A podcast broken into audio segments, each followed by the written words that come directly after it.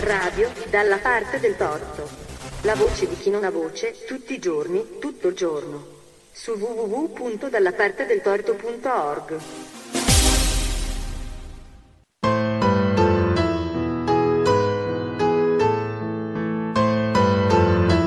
Orienti d'Europa. Un programma di Andrea Griffante.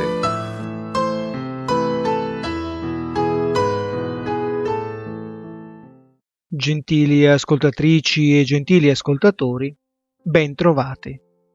Io sono Andrea Griffante e questa è una nuova puntata di Orienti d'Europa.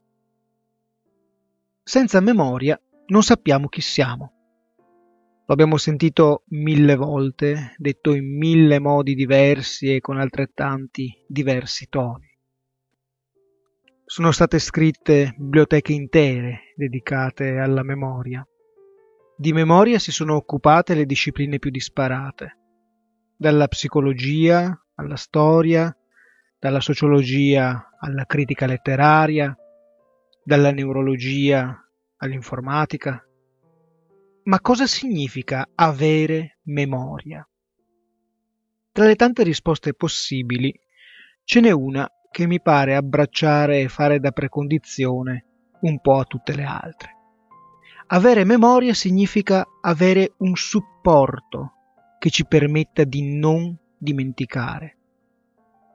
Possono essere le funzioni neurali di assimilazione dei dati, può essere la scheda di un computer, può essere una lapide, un'iscrizione, un monumento, e tutto dipende proprio dal supporto.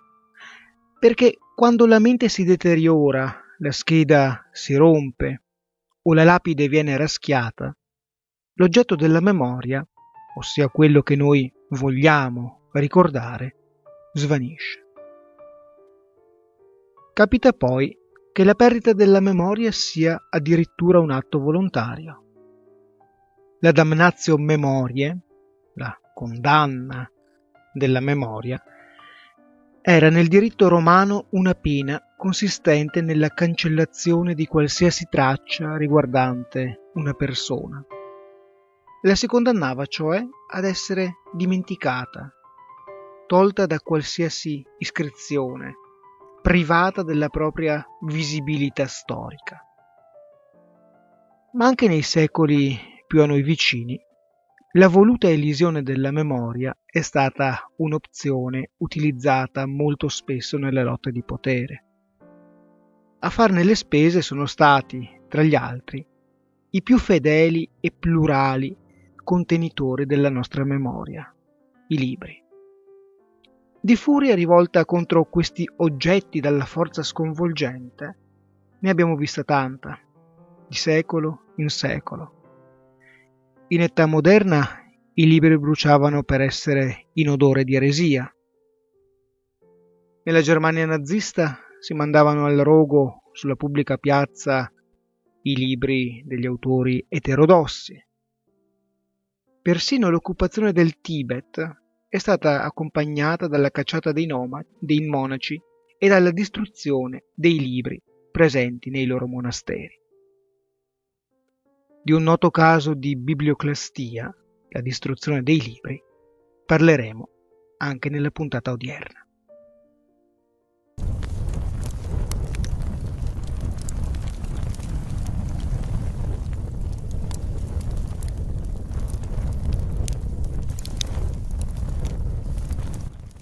La Biblioteca Nazionale bruciò gli ultimi tre giorni di agosto e la città soffocò nella neve nera.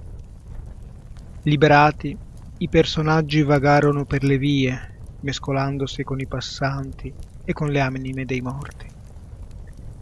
Vidi Werther seduto accanto ai muri sbrecciati del cimitero. Vidi Quasimodo che si dondolava con una sola mano in un minareto Raskolnikov e Mersau chiacchierarono per giorni nella cantina di casa mia. Gavroche sfoggiò uno stanco travestimento. Yossarian vendeva già provviste al nemico. Per pochi dinari il giovane Tom Sawyer si tuffava dal ponte del principe. Ogni giorno più fantasmi ed esseri viventi. E il terribile sospetto si confermò quando gli scheletri mi caddero addosso. Mi chiusi in casa, sfogliai la guida turistica e non uscii finché la radio non mi spiegò come avessero potuto tirar fuori tonnellate di carbone dal sotterraneo più profondo della Biblioteca Nazionale bruciata.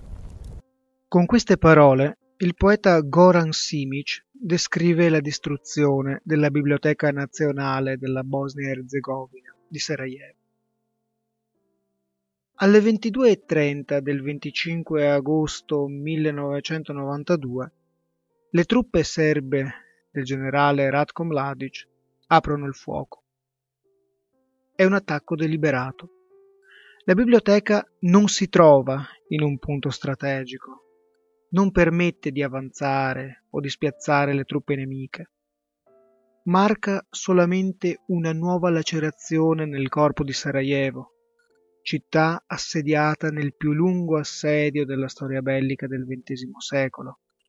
1395 giorni che causarono più di 12.000 morti e 50.000 feriti.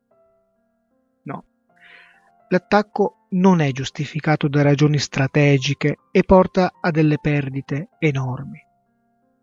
Nel rogo scompaiono per sempre 5.263 manoscritti in arabo, persiano, ebraico e bosniaco in caratteri arabi. Scompaiono 7.000 documenti ottomani fondamentali per ricostruire cinque secoli di storia bosniaca. Scompare una collezione di registri catastali del XIX secolo. Scompaiono circa 200.000 altri documenti di epoca ottomana. Si salva solamente il 10% del patrimonio totale della biblioteca. Molti testimoni ricordano ancora oggi quell'evento come i giorni della neve nera. Tutta la città, ricorda il bibliotecario Kemal Bakaršić, fu coperta da brandelli di carta bruciata. Le pagine fragili volavano in aria cadendo giù come neve nera. Afferrandola, per un attimo, era possibile leggere un frammento di testo che un istante dopo si trasformava davanti ai tuoi occhi in cenere. L'attacco è un tentativo moderno di damnazio memorie rivolto a un simbolo di Sarajevo e della sua storia. Passata da un plurisecolare dominio ottomano a un più breve dominio austriaco, alla parabola della Jugoslavia post-bellica, rimanendo sempre una città plurale in un'Europa che voleva immaginarsi come culturalmente omogenea entro i limiti dei suoi stati, Sarajevo continua ad essere abitata da musulmani, cattolici, ortodossi ed ebrei.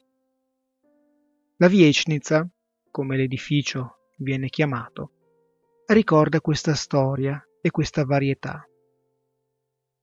È una costruzione in stile orientaleggiante neomoresco, ispirato all'arte islamica, in particolare all'Alhambra in Spagna e ad alcune moschee del Nord Africa, ma viene innalzata quando Sarajevo è parte del dominio austriaco e non di quello della Sublime Porta.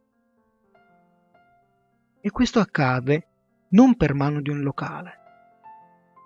Il primo progetto è infatti opera di un cieco, l'architetto Karel Pasic. I lavori per la costruzione della Viecnica vengono iniziati nel 1892 da Alexander Wittek, architetto austriaco, e portati quindi a termine da Cyril Ivekovic nel 1896. Adibita inizialmente a municipio, nel 1946 la Viesnica viene trasformata in Biblioteca Universitaria Nazionale. Tale questo edificio, merlettato a fasce orizzontali, gialle e rossicce, rimane fino a quel maledetto agosto del 1992.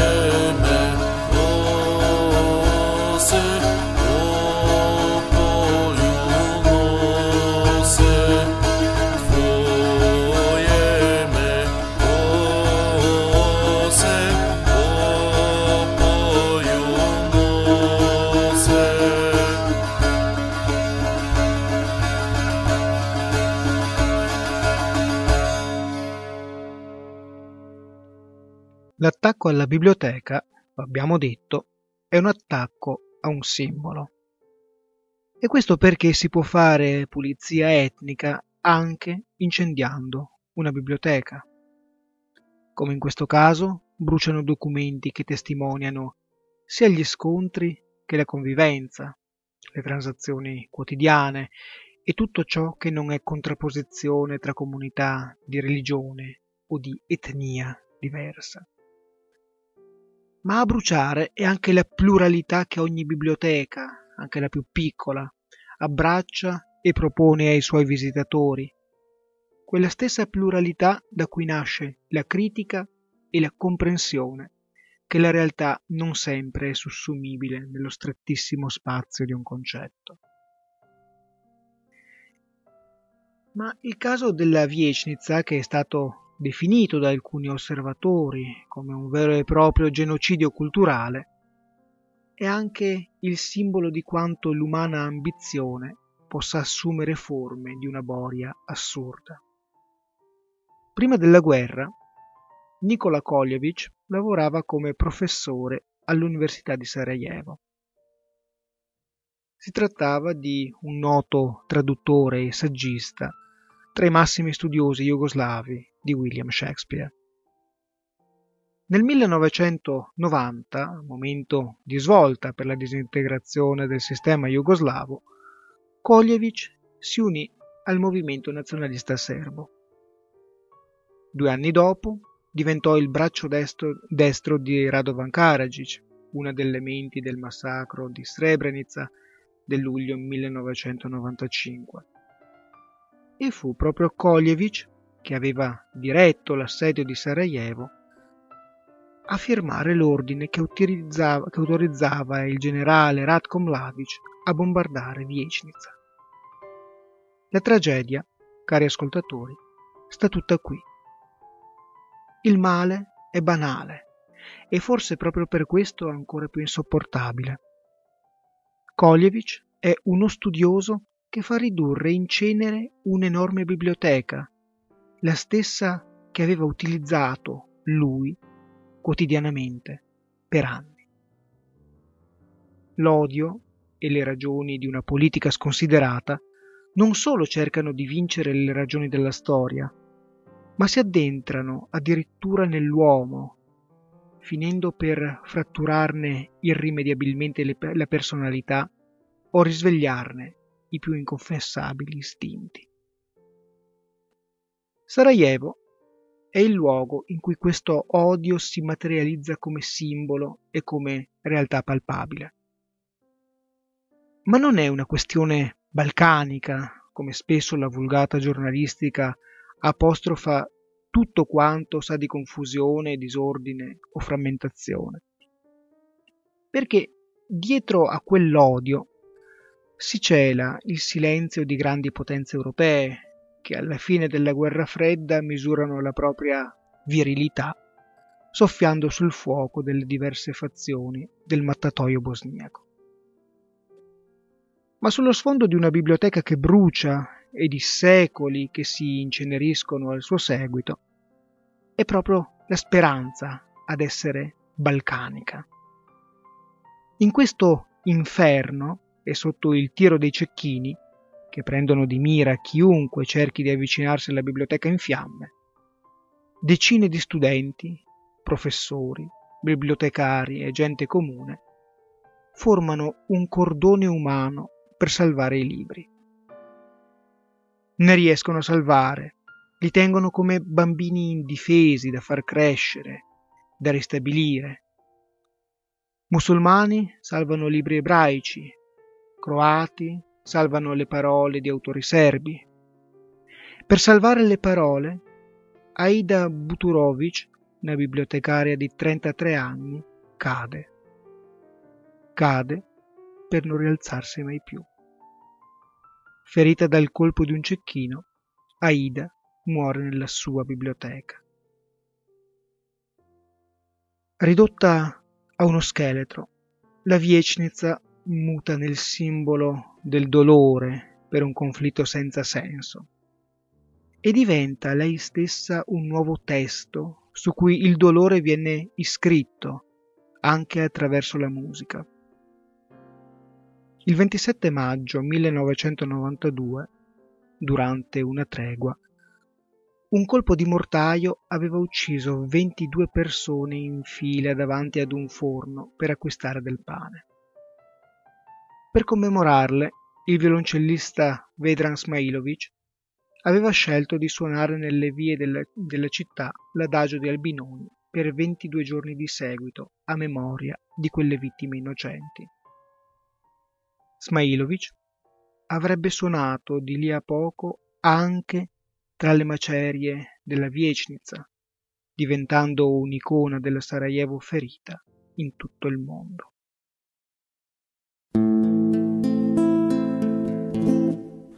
Ove noći. Moj grad gleda kraj. Sakrit je lič koji voliš. U njedrima ga sačuvaj. Jer suza sama me čuva. Dušu tvoga Sarajeva Jer suza sama me čuva. Dušu tvoga Sarajeva. I gdje da odem Da opet budem ja.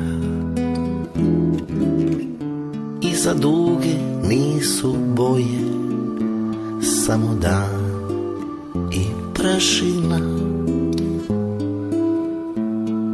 Svako zrno kaže zna Gdje je duša Sarajeva.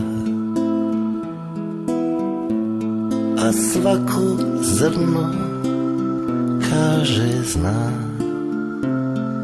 Gdje je duša Sarajeva. Moja gimnazija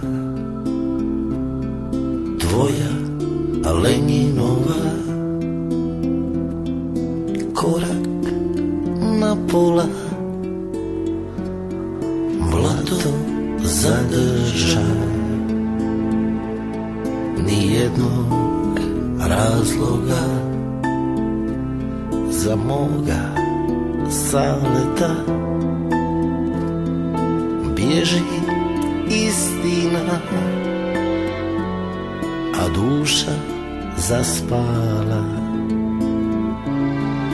Bježi istina A duša zaspala. Ove noći Moj grad gubi san. Čuvaj miris svoju kosi Da nas grije sutra dan Jer tvoj svaki pokret zna Gdje je duša Sarajeva. Jer tvoj svaki pokret zna Gdje je duša Sarajeva Ove noći. Moj grad gubi sjaj. Al nije tuga sve što vidiš. Topla je noć Tvoj zagrljaj. A svaka suza kaže zna Gdje je duša Sarajeva Svaka suza kaže zna Gdje je duša Sarajeva. Moja gimnazija Tvoja Lenjinova Korak na pola. Mlato zadrža razloga Za moga saleta. Bježi istina A duša zaspala Bježi istina A duša zaspala A duša zaspala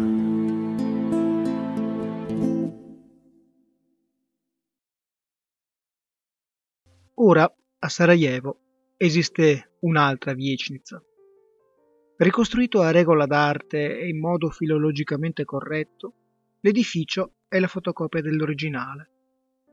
inaugurata nel 2014, giusto a un secolo dai fatti che aprirono formalmente la Prima Guerra Mondiale, la nuova costruzione batte alle porte della memoria come uno spettro che assomma il visibile all'invisibile, il passato al presente e magari l'una all'altra le varie pieghe dell'anima. Da tutto il mondo si sono susseguite donazioni di denaro e libri per dare vita a questo corpo ricostituito. Ma si tratta di un corpo che non potrà che rimanere monco, perché violato nella sua intimità non solo dall'incendio, ma dalle circa 4.000 bombe che ogni giorno martoriavano Sarajevo e la sua popolazione. Con la biblioteca è arsa anche la memoria della convivenza, la nuova Viecnica parla dell'oggi. È un edificio ricreato, come gli architetti della memoria fanno in tutto il mondo. Ma si tratta pur sempre di un simulacro, di un progetto teso verso il futuro, le cui radici sono state spezzate e che le distese di tombe dalle comuni date di morte osservano dalle colline circostanti come uno spettrale memento. Eppure, da questo simulacro, riedificato in un paese in cui la pace è coincisa con la creazione di uno Stato assurdamente spezzettato e governato da un tanto macchinoso quanto inefficace sistema politico e amministrativo, ciascuno ha il dovere di ripartire. E questo perché la coscienza di Sarajevo è la coscienza d'Europa. La specificità di Sarajevo è la specificità dell'Europa tutta, cent'anni fa come trent'anni fa come oggi. E forse proprio per questo, verrebbe da dire, Sarajevo non è solamente una città, ma un imperativo morale, un luogo da amare a prescindere e nonostante tutto. E adesso, scriveva in un suo componimento del 1961 che pare un presentimento, il poeta bosniaco Iset Sarailic, dormano pure tutti i nostri cari e immortali.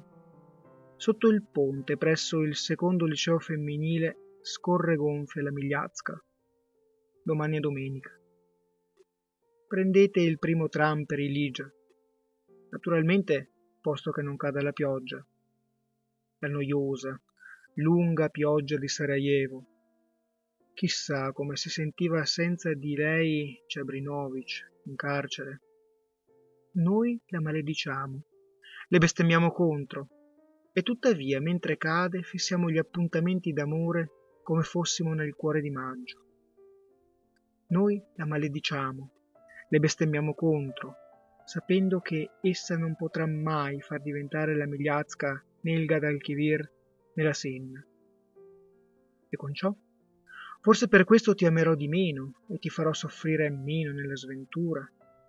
Forse per questo sarà minore la mia fame di te e minore il mio amaro diritto di non dormire quando il mondo è minacciato dalla peste o dalla guerra e quando le uniche parole rimaste sono non dimenticare e addio.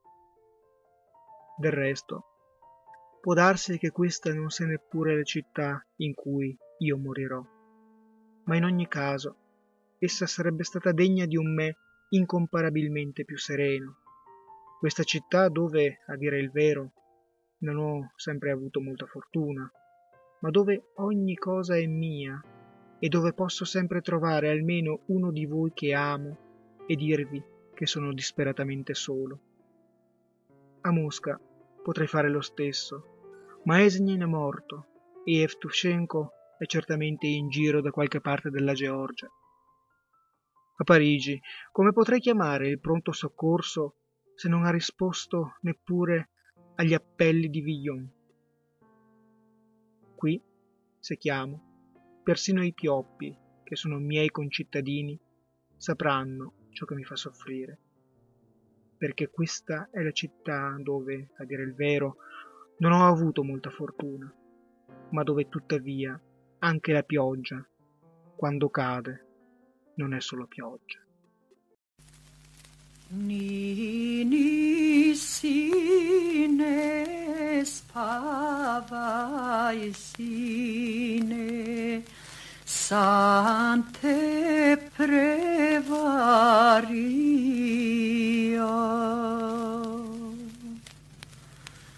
Besciati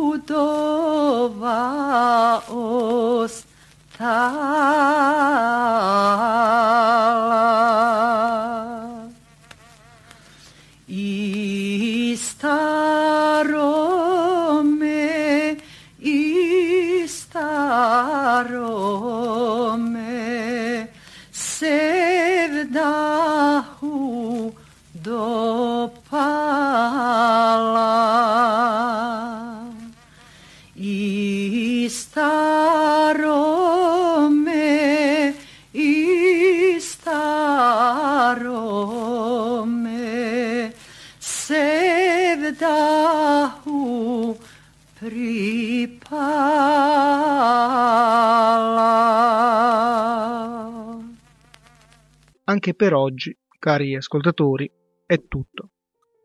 Spero che la nostra breve passeggiata odierna possa contribuire a far riemergere una pagina volutamente rimossa della nostra memoria collettiva, qual è la guerra fratricida di Bosnia.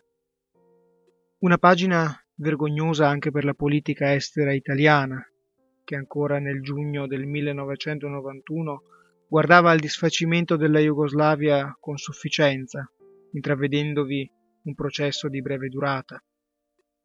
Assieme alla Jugoslavia si sarebbe però di lì a poco dissolta nella sua pochezza anche la classe politica italiana. In conclusione, cari ascoltatori, ricordo che per qualsiasi proposta, critica o informazione potete scriverci all'indirizzo orienteorienti chiocciola gmail.com ripeto orienteorienti chiocciola gmail.com Grazie dell'ascolto e a tra due settimane.